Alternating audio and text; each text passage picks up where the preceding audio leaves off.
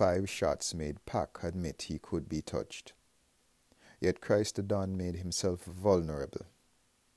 Standing at my desk, working, unconsciously watching a video of Bazooka reading names of kids killed in their community.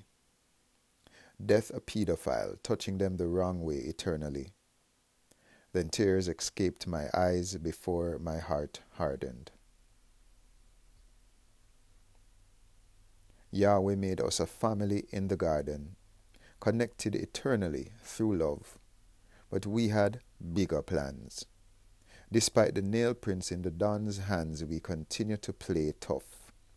So glaciers exit muzzled and with flesh play rough, shifting organs and brain matter. One moment in time makes our lives shatter. Spirit wrongly possesses matter and produces Genesis 1 verse 2.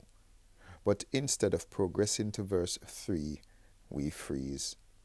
Scared humans refuse to bow our knees instead, we harden our hearts, thinking that a hard heart stops pain. Christ takes the opposite approach in his reign. Our infinite King became touchable shrinking himself to fit into our puzzle through a manger, entering his world mistreated as a stranger by animals frigid to their eternal danger, hearts harder than titanium. An unclean woman touched him. An unclean world then destroyed his flesh. His armies on standby to defend their Don but it's through vulnerability that the kingdoms won, knowing that was not the time for Armageddon, and he crushed his vulnerability with his resurrection.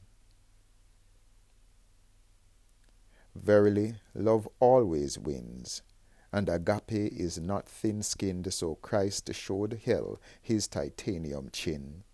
So young thugs can surpass Martin Luther King and turn shattered races into family. The gospel says a real man can love first through vulnerability because that's what Christ does.